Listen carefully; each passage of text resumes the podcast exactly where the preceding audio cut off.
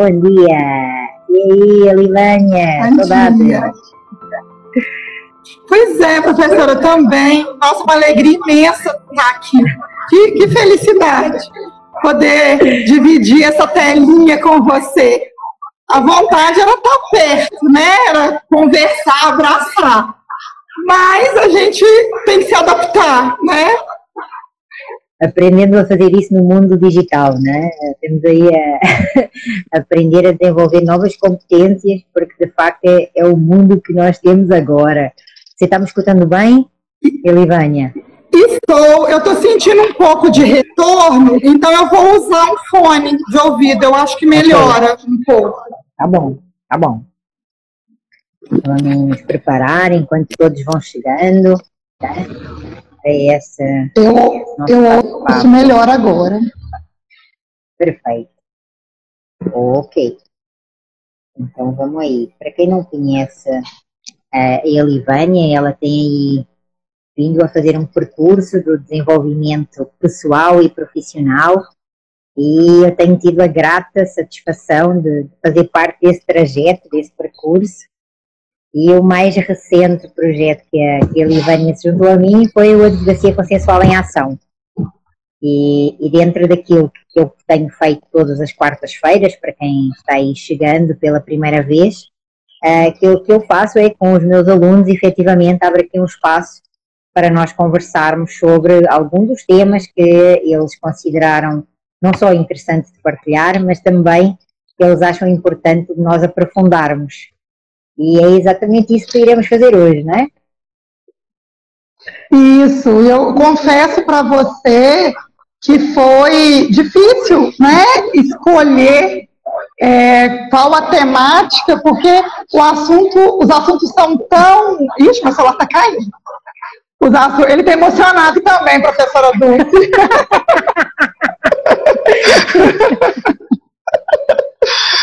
É, realmente, é, os assuntos são tão é, intrigantes, tão envolventes, e eu, eu mergulhei mesmo, eu sinto que eu estou, eu, eu estou não, eu me transformei, estou me transformando numa pessoa diferente, e, e, todo o material que você nos oferta, todas as possibilidades, cada vez que eu ouço você, né, e espero que você me dê liberdade de chamar de você, né, Claro, claro que sim, claro que sim. Obrigada. Então, assim, é, é realmente um, um, mergulho no mundo é, que, vou ser sincera, tem me feito muito bem.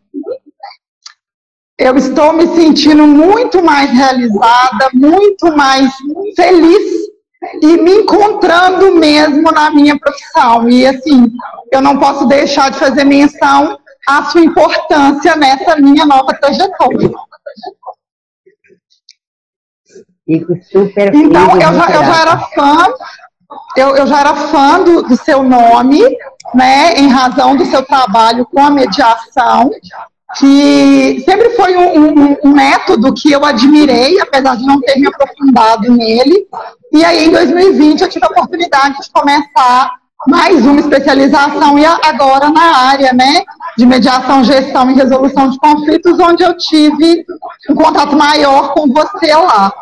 E eu, eu costumo falar que 2020 foi realmente um ano divisor, assim, é, divisor de águas, professora. Se você me dá licença de falar um pouquinho sobre isso antes da gente começar na, na temática, porque eu acho que é um introdutório que é, é necessário aqui.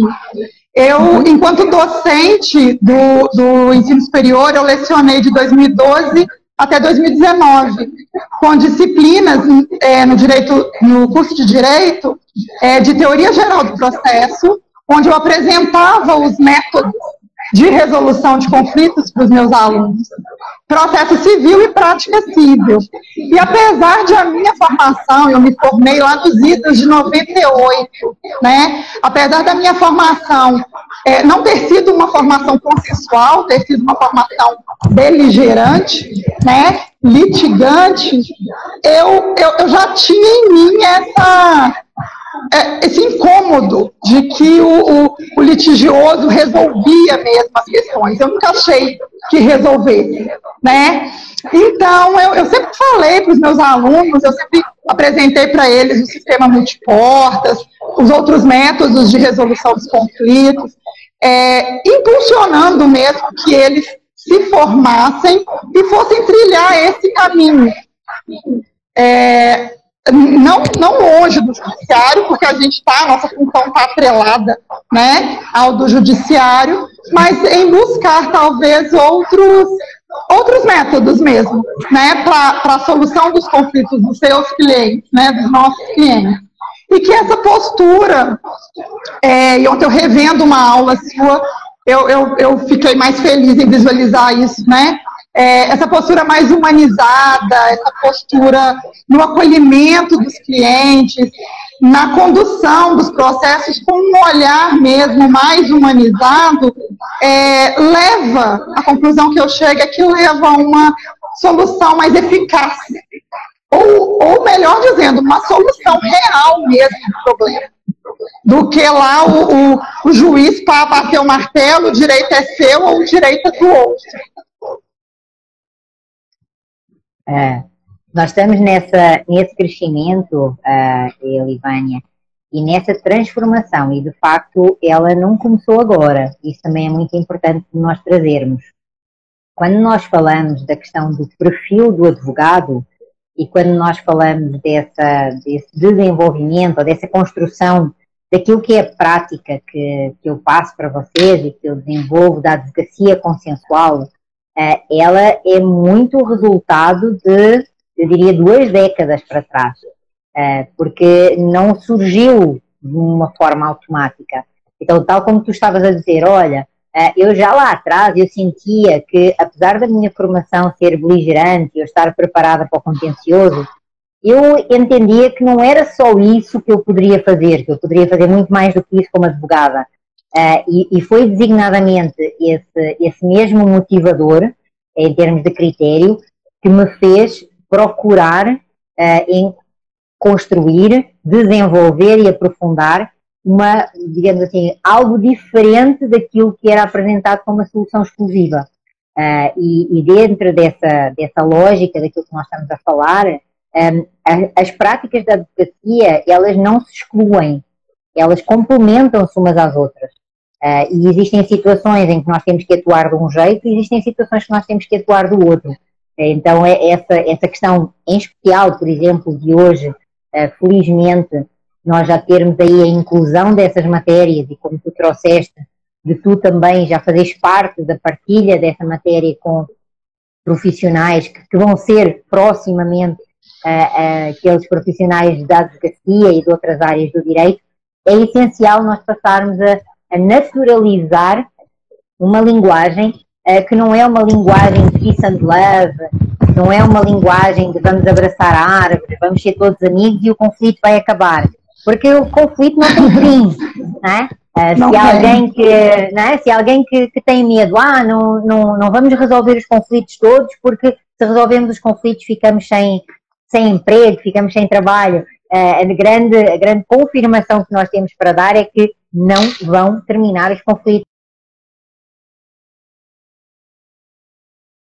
Termos essas diferentes competências e tomarmos consciência de que a advocacia é só uma, mas que existem várias formas de a praticar uh, e que para isso nós precisamos de ter aí uh, competências, nós precisamos ter conhecimentos, habilidades e atitudes, que é sempre o que eu, que eu falo e desenvolvo com vocês, diferenciadas, uh, isso é que eu acho que de facto é, é o mais importante. Sim, certamente. Eu, eu acompanhei, né? Eu, eu caí, eu não caí, né?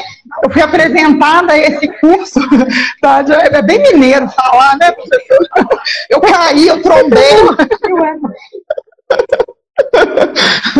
e eu amo o sotaque desse, né? O seu sotaque, eu acho lindo.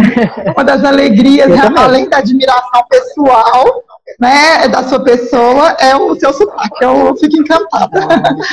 É, eu acompanhei um mini curso que você ofereceu sobre o, o recriar o profissional, o, reco, o, reconstruir a profissão e reinventar, né?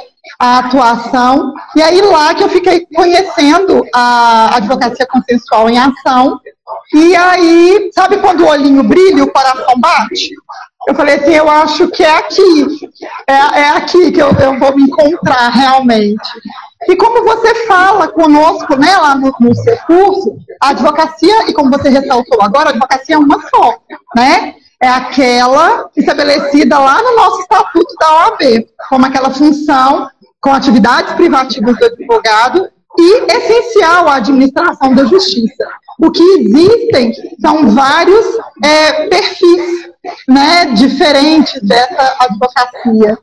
E, e, aí eu queria falar um pouquinho sobre, sobre esses perfis, sobre é, como que o, o, advogado, e sobre a importância também, você falou do, de honorários aí, mas eu deixei a perguntinha de honorários lá para o finalzinho. para a gente falar um okay. pouquinho mesmo, professora. Eu convidei alguns alunos, eu não sei se alguém entrou, enfim, mas a, a, gente bater um papinho sobre isso, sobre como que o advogado pode se posicionar, né? Como você muito bem disse, não é uma construção de agora, mas eu entendo que o ano de 2020 ele veio como transforma, um marco transformador mesmo, onde muitas oportunidades nos foram apresentadas, inclusive para mim, em termos de, de aprimoramento, de mais conhecimento, de mais cursos, e e foi de, eu vi uma, uma, como é que eu vou usar a palavra aqui? É, foi mais difundida essas, uhum. É, é, esses novos caminhos, esses outras, essas outras opções de escolha para o profissional é, é, levar, conduzir o seu cliente. Eu vejo que o advogado é aquela pessoa que é, é realmente o, o instrumental, é ele que vai conduzir, ajudar a conduzir o cliente na solução do conflito dele. Que quem vai resolver o conflito é o próprio cliente. Mas nós devemos deter o conhecimento e a expertise necessárias para esse caminho ser o mais facilitado possível. Aí, se você pudesse falar um pouquinho sobre esses perfis, sobre essa questão, eu acho importante. Tá, então vamos lá. Uma das questões que é, que é muito importante nós entendermos uh, e que tem sido aí uma, uma bandeira que eu, que eu já venho levantando há, há algum tempo, uh, é nós começarmos a tomar consciência de que, de uma forma natural, nós temos uma, uma visão dual das coisas. Uh, e isso tem, uma, tem várias justificações. E, e, dentro dessa visão dual, por regra, nós escutamos os profissionais, em particular a advocacia, a dizer, ah, eu sou advogado judicial, eu sou advogado extrajudicial. Como se só houvesse essas duas formas de uh, atuar, de agir e de ter essa atividade. Então, esse é, é, primeira, é o primeiro ponto uh, que eu entendo que nós temos que desmistificar. Porque não existe essa questão de advogado judicial e de advogado extrajudicial. Uh, porquê? Porque o mundo mudou, uh, as necessidades mudaram os processos e as vias, por isso é que eu chamo via consenso, a via consenso ela trouxe uma série de oportunidades, como tu também uh, trouxeste aí, Elivânia, e nesse sentido, aquilo que este profissional tem que entender é que aquela formação que ele teve na universidade foi uma formação de cinco anos, uh, que lhe deu o quê? Que lhe deu uma estrutura para ele atuar na via, na via consenso, mas no processo judicial. E agora, aquilo que nós precisamos de entender é que nós tivemos cinco anos para ser especialistas nesse processo. E por isso, nós também precisamos sim de investir em conhecimento e sim de investir em conhecimento de qualidade para conhecer as outras vias, os outros processos.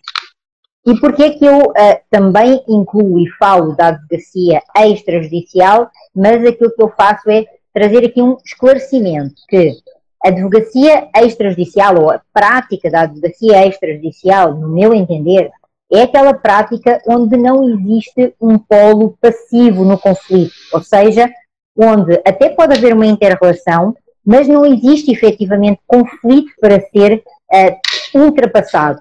Aquilo que existem são questões uh, mais administrativas, questões mais uh, até de registro, de processual, mas de processo de notário, conservadora, é, são questões onde não existe um conflito para ser gerido.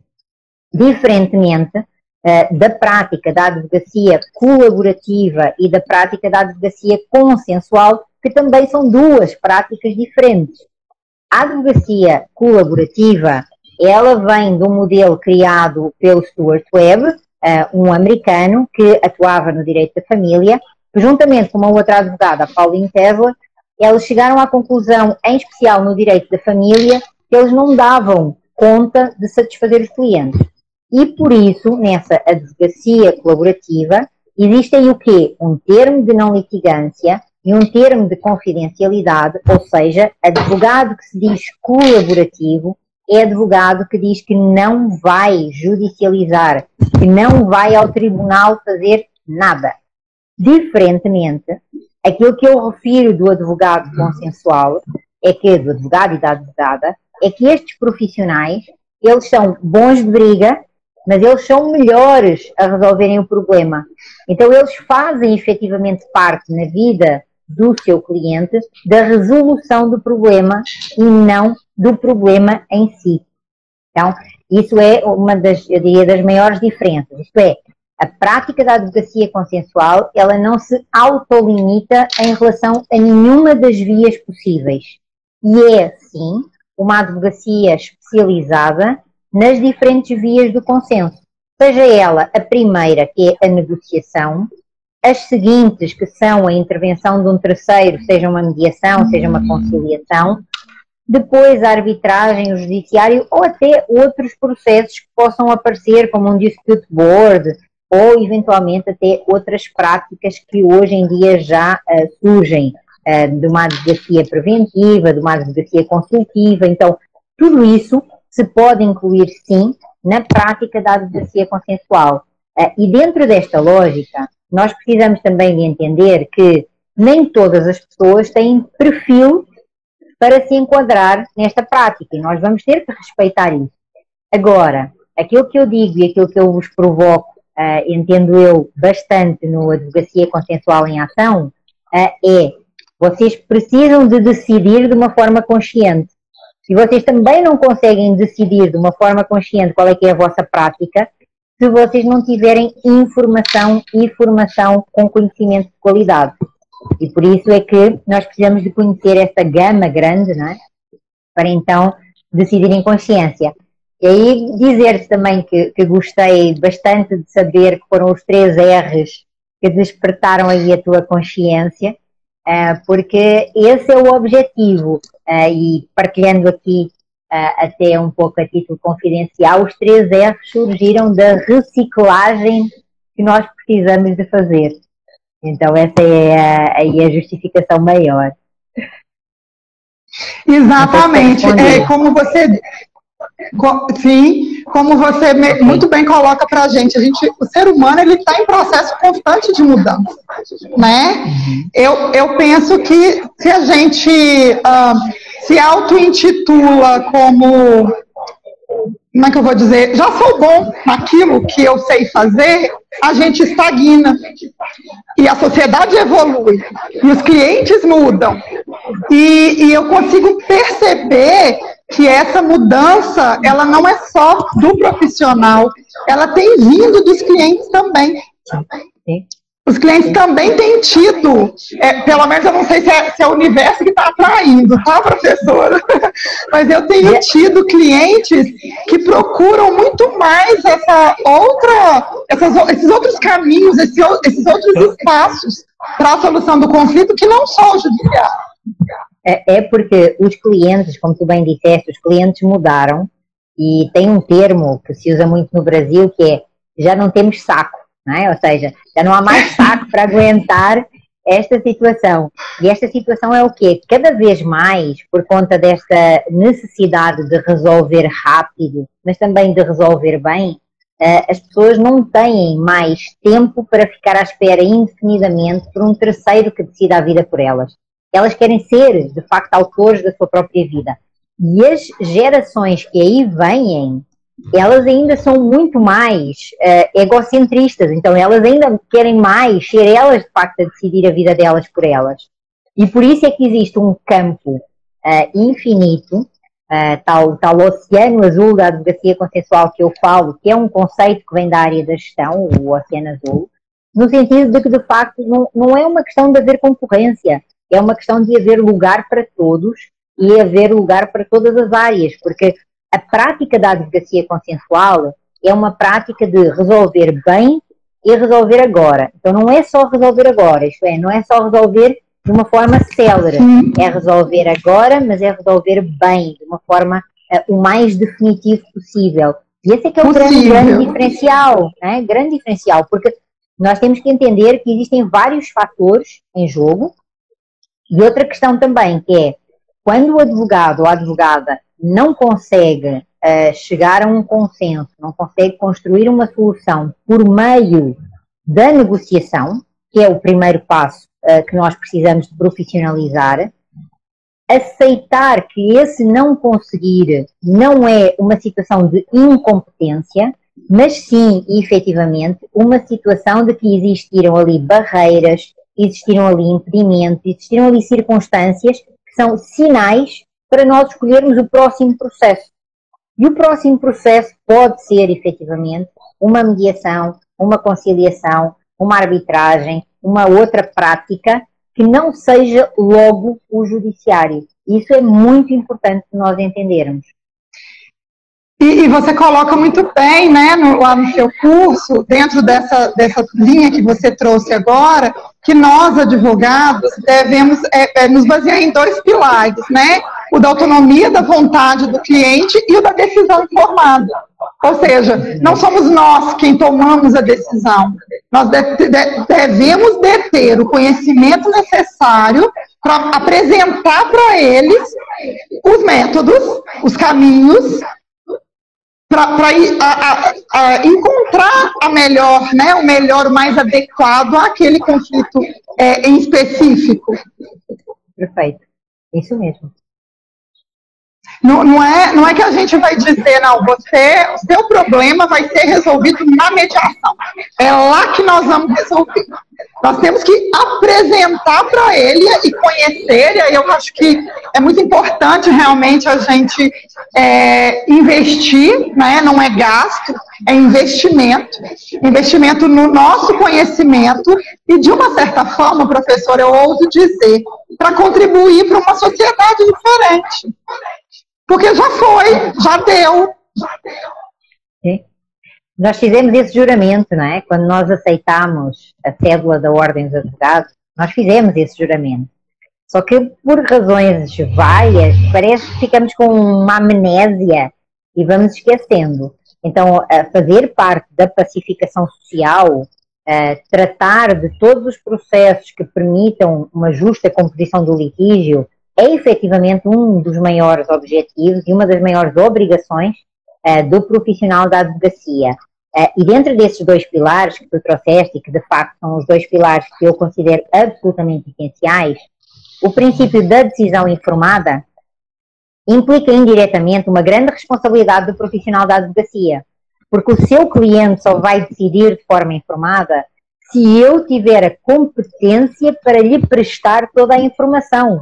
Então, como tu disseste, eu não vou dizer ao cliente, olha, vamos à mediação que resolvemos lá. Mas eu vou dizer ao cliente sim o quê?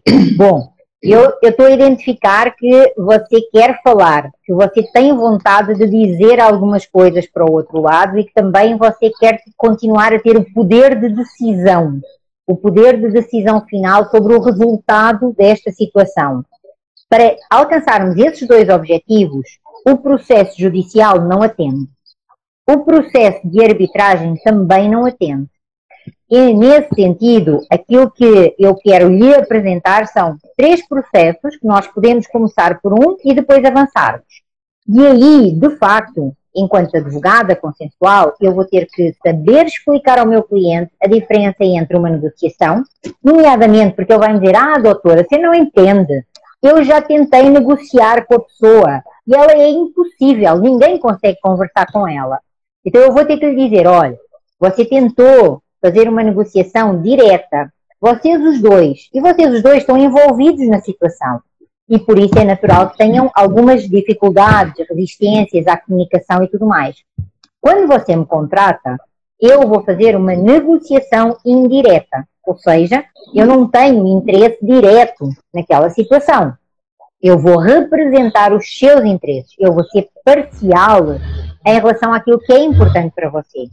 Certamente do outro lado vai estar outro advogado, que nós desejamos que também seja consensual, e nós vamos trabalhar o quê? Nós vamos trabalhar no sentido de construir uma solução que seja boa para todos. Não é uma solução para vocês serem amigos ou voltarem a ter a relação que vocês tiveram. Se precisarem disso, vão precisar de uma terapia. A advocacia não é terapia. É. Agora. Não, é, não é. Agora, nós precisamos de ter também em atenção o quê? Que, assim como a vossa negociação não deu certo, pode haver aqui um percentual de risco de que a nossa negociação também não dê certo. Isso não significa que nós paramos. Nós a seguir ainda temos a possibilidade de contratar um terceiro, que é um terceiro neutro, é um terceiro imparcial, que vai nos ajudar a enxergarmos, a vermos aquilo que nós não estamos a conseguir ver nem enxergar. E que eventualmente, se houver questões uh, de, de alguma situação uh, que para nós não seja visível, uh, seja na vossa relação, no vosso relacionamento, na vossa comunicação, naquilo que alguma vivência que vocês tiveram despertou entre vocês, esse terceiro, seja mediador, seja conciliador, ele vai ter a oportunidade de nos fazer refletir sobre isso. Então, nós não paramos por aqui. Ter, ter esta forma ágil, eh, franca, transparente e aberta eh, e também de algum jeito educativa eh, para com o nosso cliente é absolutamente fundamental, mas para isso nós temos que ter as competências.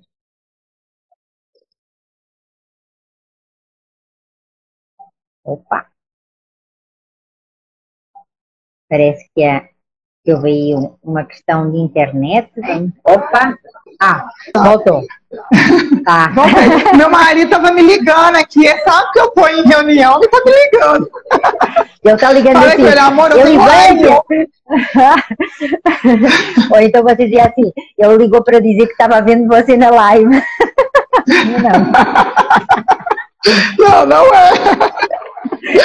é eu, eu, eu tenho, né? Você, você colocou aí essa questão de é, dessa nova geração, né, ser uma, uma geração um pouco mais imediatista, mas um, uma, um imediatismo é, que, que solucione, né, exigente, digamos assim. Eu tenho, eu tenho um representante de quatro aninhos na minha casa, meu filho de quatro anos, que já representa bem essa, essa nova geração, né? Que quer as coisas agora, mas que quer as coisas agora de uma forma. E aí é, é o nosso papel, né, de mãe, que no meu caso, meu papel de mãe, mostrar para ele que tem que ser bem feito, né? Como você muito bem pontuou, eu achei importante ressaltar isso. Não só resolver, mas resolver da forma mais definitiva possível né? E, e, e muitos colegas, é, professora, ainda veem é, que se eu resolver de forma definitiva, eu vou perder cliente. Okay. Porque aquele cliente vai ter que voltar para eu resolver de novo lá na frente. E aí, se a gente pudesse explorar isso um pouquinho, até para desmistificar mesmo essa questão. Né? Eu adoro. Eu, eu adoro esse tema. Eu adoro esse tema uh, porque isso tem de ver com o modelo mental fixo e com o modelo mental de escassez. E com o modelo mental que é de falta de autossegurança e de autoconhecimento e de autoconfiança. Por que é que eu digo isto? Experiência, tá?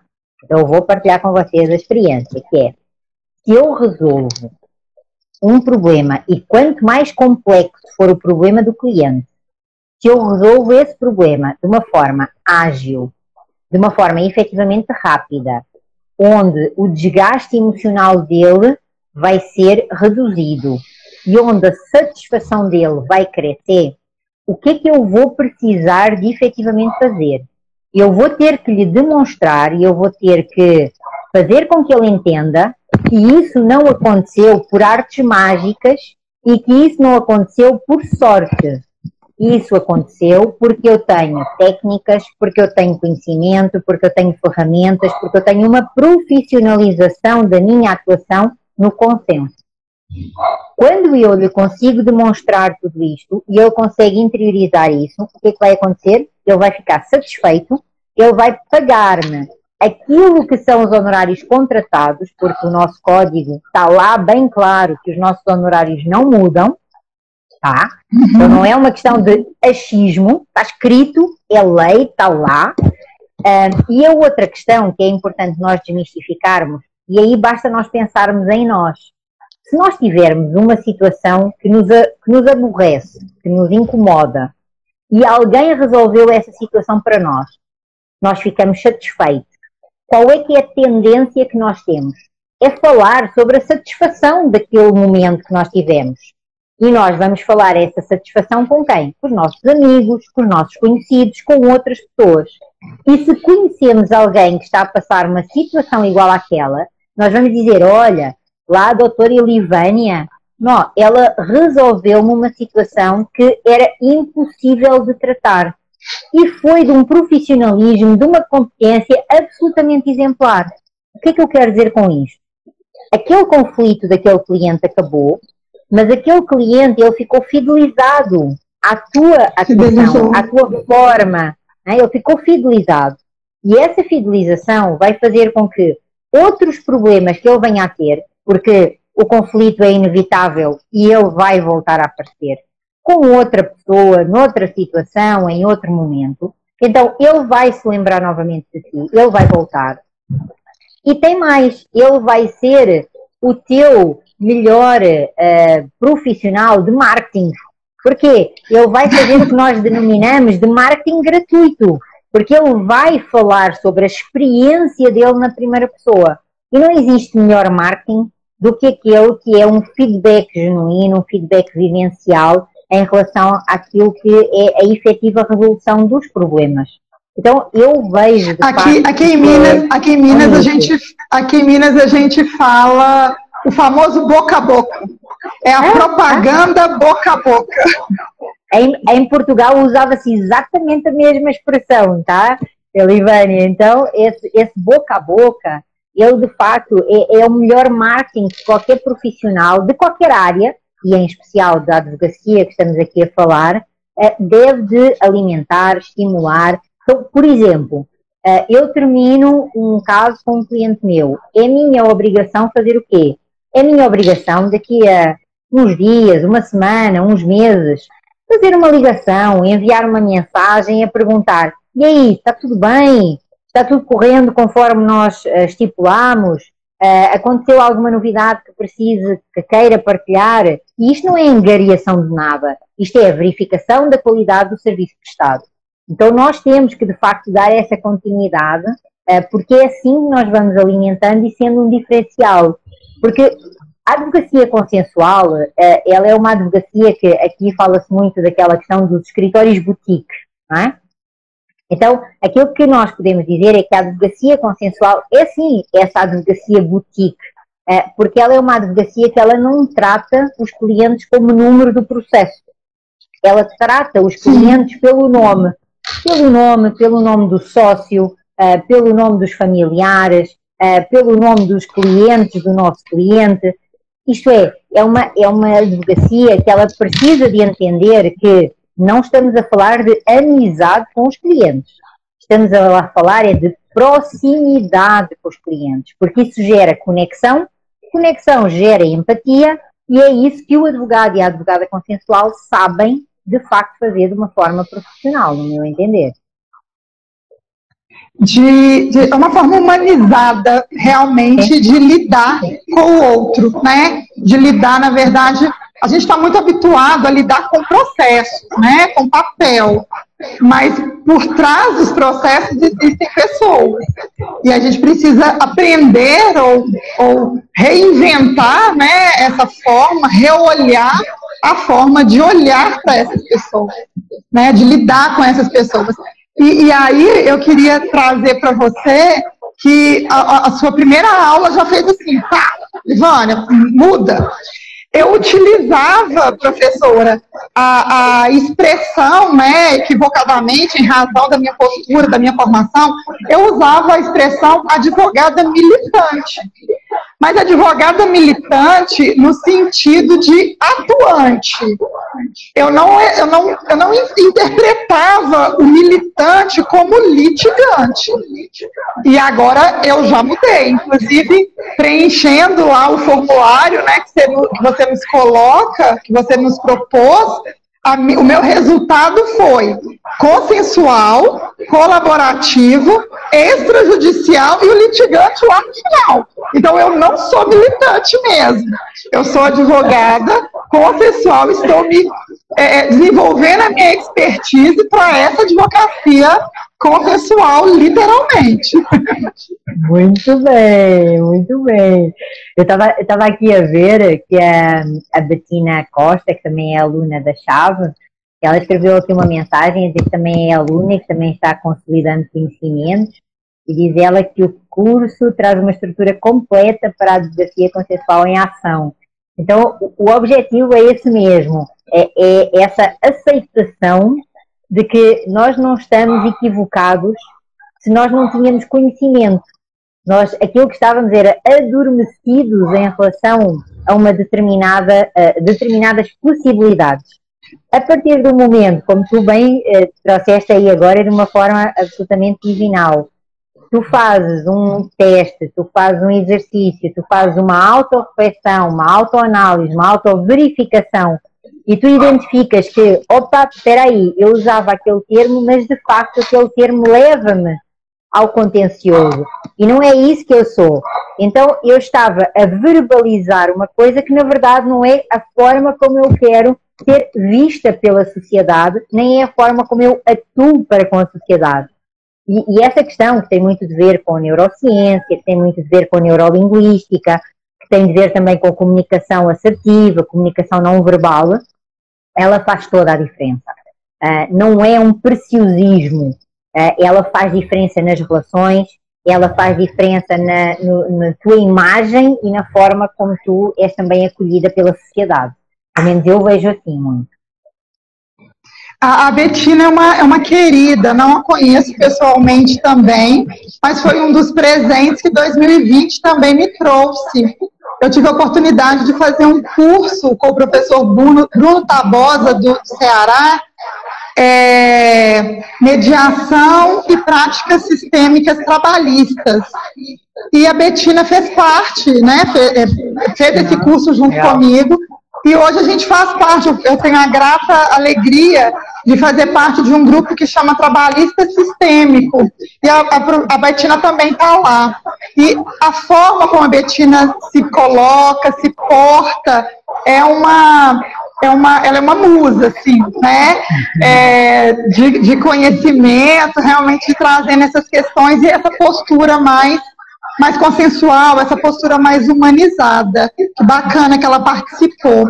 Professor, eu vou ler um depoimento aqui também que chegou agora de um ex-aluno meu, agora colega, o Felipe, dizendo né, que ele caminha ao encontro das ideias que a gente trouxe, valendo ressaltar que a advocacia litigiosa é tão forte no direito que, por vezes, ela arrefece a persistência do advogado extrajudicial e acaba por conduzir né, esse advogado ao litígio.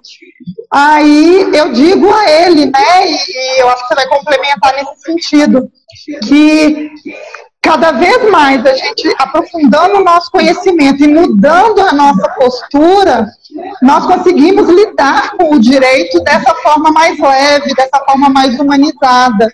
E eu posso dizer, Felipe, por muitas vezes com um sucesso muito rápido, né? muito, muito próximo do ideal que eu quero de sociedade.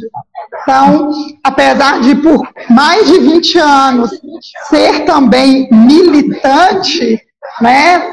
É, eu acredito no exercício da prática da advocacia de forma diferenciada, como eu tenho feito nos últimos dois anos. Isso tem me deixado muito, muito feliz.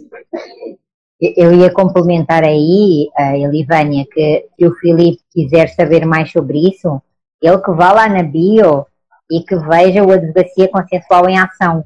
Porque é exatamente isso que nós trabalhamos. É essa tomada de consciência no sentido de que, olha, Uh, vocês já têm essa prática contenciosa, vocês já conhecem o que é, que é o processo judicial, vocês já começaram a ver as frustrações que a advocacia uh, contenciosa tem, porque uh, nós começamos a acreditar que justiça é sinónimo de judiciário, somos levados a isso, e aquilo que nós estamos aqui a falar e a dizer é, é importante, dentro destes três R's, a, a tomada de consciência de que há muito mais do que isso e que a advocacia consensual, ela traz, e por isso é que a advocacia consensual em ação, ela traz essa proposta desse direito humanizado, desse direito diferenciado e desse acesso a uma ordem jurídica justa para o nosso cliente, que é sim um dever e uma obrigação estatutária, ética e de juramento que fizemos com a Ordem dos Advogados.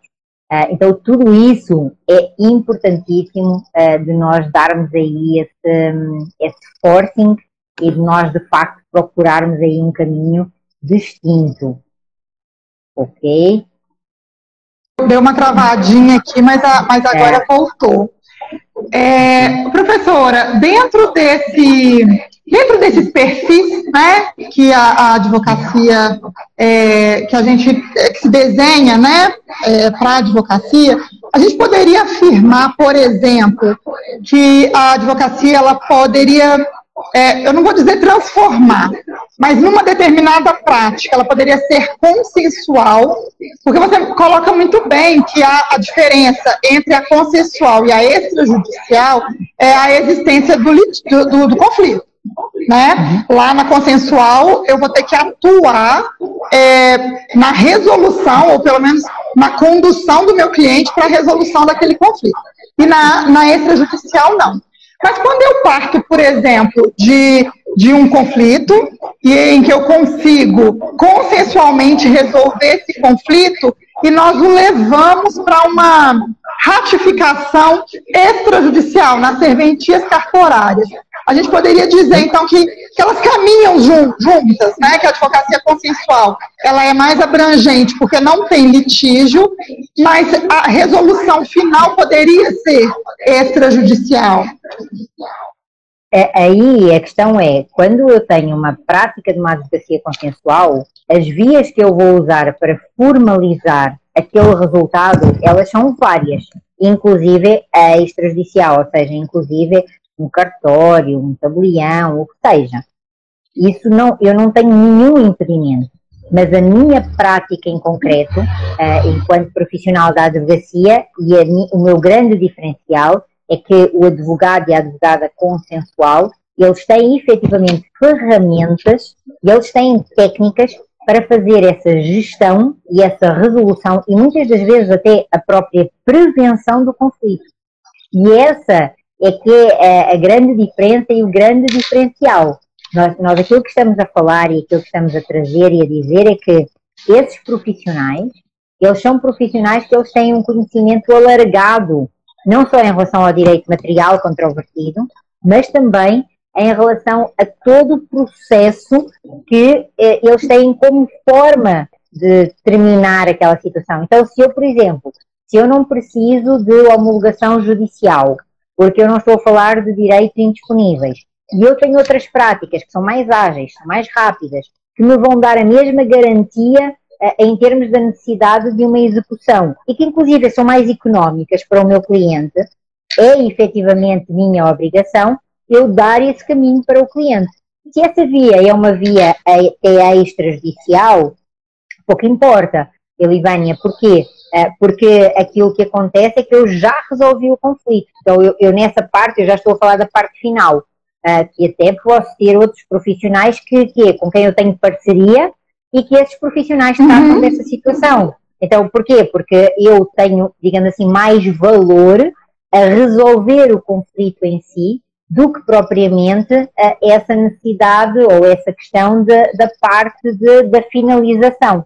Então, eu posso ter uma parceria com um, com um colega que atua só no extrajudicial, que ele, inclusive, já sabe os trâmites do, do notário, do tabelião, ou de onde quer que seja que ele precise de, de fazer essa formalidade. Eu já preparo tudo e digo: olha, agora só precisas de colocar, de fazer a formalização. Então, eu contrato, entre aspas, faço uma parceria com aquele colega e ele faz essa parte, sim. Então, nós devemos e podemos uh, ter essa visão abrangente e alargada, de que, e, e, é por isso que eu digo muito que a advocacia consensual, uh, ela é de facto essa abundância de oportunidades. Porquê? Porque ela traz essa possibilidade de eu fazer parcerias com outros colegas, em que, ah, Adolfo, mas aí eu não vou receber os honorários todos. Não, mas eu vou ficar com tempo para eu me dedicar a outro conflito onde os meus honorários, a outras questões onde os meus honorários são maiores. Então, a questão é nós pensarmos sempre que honorários têm a ver com tempo. Então, a questão é quanto é que o meu tempo está valendo para mim? E quanto é que eu estar ocupada com, não é que sejam miudezas, não é isso que eu estou a dizer, mas com questões Sim. para as quais eu não precisaria de ter a expertise que eu hoje tenho, eu estou a desperdiçar o meu tempo. É, é dentro dessa lógica que eu, que eu falo isto, tá? Partilho plenamente do seu posicionamento. É, a, a, a, presidente da minha seccional, a doutora Larissa, esteve, estava, está aqui presente. Olha que honra. Muito obrigada, doutora Larissa. E ela colocou né, que você realmente é, você é realmente maravilhosa, né? os conhecimentos que você traz são realmente muito importantes e essa temática que a gente está tá trazendo é realmente muito, muito cara, né? muito necessário a gente estar tá falando sobre isso, muito bacana.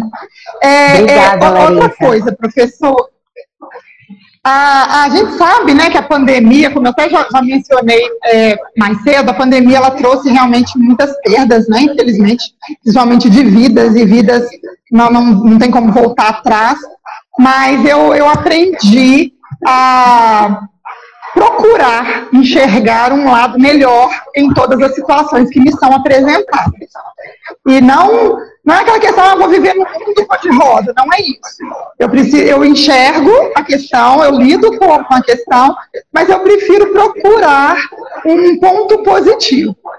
E na pandemia, eu acho que a, a pandemia ela abriu um universo de oportunidades para a gente em termos de, de, acesso mesmo ao conhecimento, de autoconhecimento, de reflexão, né? E no, no, último, no último mês de maio, na, não vou lembrar o dia certo, acho que foi na segunda semana de maio, teve um webinar da OABMG, você até participou, sobre é, métodos autocompositivos na advocacia familiar e sucessória. E, e num dos pontos lá, né, uns pontos que me chamaram mais atenção, que eu gostaria de, de ratificar aqui, ver o que você pensa com relação a isso, é, é, são temáticas como a comunicação não violenta, a escuta ativa e empática, o diálogo franco, a transparência né, no trato com o cliente e o, o papel né, do advogado em fomentar esse protagonismo do cliente, né, das partes, né, no, no, no, na solução do seu conflito, isso tudo impacta numa advocacia mais humanizada. Né? E, e você também vê dessa forma? Então, o que eu vejo é o seguinte, eu, eu concordo e subscrevo contigo, um, ehm, que nós precisamos de fazer escolhas. Uh, e nós não estávamos, uh, e a nossa educação, ela não é uma educação para nós fazermos escolhas por regra, a nossa educação é uma educação de quando nós temos um problema, nós vamos buscar uma solução de um terceiro. Lá atrás é do pai, da mãe, do irmão mais velho, da irmã mais velha, do avô, depois passa a ser do professor ou da professora e em seguida passa a ser do chefe, uh, daquela pessoa que é hierarquicamente uh, acima de nós o responsável. E aquilo que, que acontece e aquilo que. Que eu sinto efetivamente que nós precisamos de entender é que quando nós passamos por situações que são situações desafiadoras, eh, nós precisamos de entender essa situação como efetivamente um desafio, como efetivamente uma oportunidade eh, de nós reagirmos de uma forma onde nós vamos ser protagonistas da nossa própria história, ou de nós reagirmos de uma forma onde nós vamos ser vítimas daquela história. E as vítimas daquela história, por norma, elas têm tendência a continuar a vivenciar aquela história que é passado como se ela fosse presente. diferentemente daquelas pessoas que conseguem, porque é preciso ter essa força para conseguir, olhar para aquela história como algo que aconteceu e como uma oportunidade, uh, de facto, de ser protagonista e de construir um resultado diferente. Então, em particular, na questão familiar, ela é uma questão uh, que tem sido uh, e que precisa de continuar a ser tratada com todo o cuidado que ela merece, uh, porque a família ela é o centro da sociedade, ela é a primeira célula, digamos assim, organizada de sobrevivência e de subsistência. Depois dela vêm as empresas, vêm as outras, as outras entidades maiores. Mas a família é, a primeira, é o primeiro núcleo, a primeira célula de núcleo. E dentro dessa lógica, parece-me a mim que nós precisamos de entender como é que são esses valores que são partilhados e de que forma é que essas relações são humanas e são humanizadas. E isto para dizer o quê? Eh, quando, quando tu estavas a dizer, Elivânia, se nós estamos a falar de uma humanização das relações, eu acredito que sim. Eu acredito que sim e acredito que esta advocacia consensual trabalha um direito humanizado. Em que medida? Ela não vai trabalhar uh, um direito ideal. Ela não vai trabalhar no campo uh, daquilo que seria de facto o sonho dos sonhos, daquilo que seria a pureza da pureza. Uh, porque o ser humano é naturalmente imperfeito. E sendo naturalmente imperfeito, nós precisamos de entender o que fazer com essa imperfeição. Castigar a imperfeição dá resultado? Ou será que dá mais resultado nós reconhecermos a imperfeição e identificarmos como é que podemos fazer diferente para minimizar aquilo que nós ainda não conseguimos evoluir. Porque eu acredito pessoalmente que o ser humano é um ser em evolução constante. Óbvio que existem patologias, óbvio que existem pessoas que são efetivamente e que precisam de um outro tipo de assistência, mas no, na grande maioria da humanidade que nós estamos a falar, há fundamentos, há justificações e há razões para que determinadas situações ocorram. Então é necessário uh, este olhar, que é um olhar diferenciado, mais uma vez, não é um olhar de abraço a árvores e vamos ser todos amigos, não é um olhar de vamos perdoar todo mundo que fez a coisa errada, mas é um olhar onde nós precisamos de compreender que entender um ponto de vista diferente do nosso não significa aceitá-lo. Mas para que eu consiga evoluir enquanto ser humano, eu tenho que ter a capacidade e a competência de entender essa diferença. De entender o que é que fez com que aquela pessoa tivesse aquela ação, aquela reação. E há situações que são inexplicáveis. E aí o que é que nós precisamos de entender? Quais os medos que essas pessoas têm para ter essa reação? Por exemplo, uh, aqueles advogados uh, que dizem assim: ah, o meu cliente vai para a mediação, uh, eu até já o informei do que é, mas não é preciso eu estar lá, pois não. Esse advogado e essa advogada que tem esta fala é um profissional que não conhece o processo. É um profissional que não uhum. potencializa o resultado que através daquele processo pode dar ao seu cliente. Porquê? Porque advogar no processo de mediação, advogar na conciliação e mesmo advogar na negociação significa ter a oportunidade de potencializar um resultado nunca antes pensado. Mas para isso é preciso o quê? Estratégia, é preciso preparação, é preciso saber fazer um mapeamento do conflito, identificar de facto uma árvore de decisão, é preciso fazer reajustes, mudanças, alterações. Então, há uma série de trabalho técnico e profissional que este advogado consensual e esta advogada consensual vão fazer, que são o demonstrativo de porque que os honorários dele, devem, dele e dela devem ser pagos e devem ser pagos de uma forma rápida e de uma forma justa. Porquê? Porque é um profissional que entrega mais qualidade. É um profissional que não trabalha quantidade, trabalha qualidade, trabalha a pessoa. E daí a questão dos três P's, não é? Pessoas, problemas e processos adequados. Sem isso, nós não, não vamos avançar. E, e a, a, questão família, e em particular, nós deixamos, estatisticamente está demonstrado que nós deixamos de ter, por exemplo, menos problemas na questão patrimonial, mas passámos a ter mais problemas na questão relacional, nas questões das famílias, nas questões das agressões até. Eh, e isso é preciso ser quê? Encarado com transparência, encarado com frontalidade e encarado no sentido de procurar uma solução, em vez de procurarmos uma punição. Porque a punição não resolve em nada aquela situação em concreto. Eu costumo fazer e, e trazer um tem, um. tem um caso muito interessante de uma, de uma bailarina, uh, uma família de São Paulo, em que uh, era uma moça jovem, ela era bailarina e ela veio a falecer. Uh, e estava em causa se tinha havido um comportamento ético e se tinha havido ou não negligência médica. Mas, na verdade, aquilo que os pais queriam era que era saber o que é que tinha acontecido, porquê é que tinha acontecido e garantirem que não voltasse a acontecer com ninguém. Porque, independentemente do valor de indenização que eles recebessem, a filha não ia ser trazida de volta.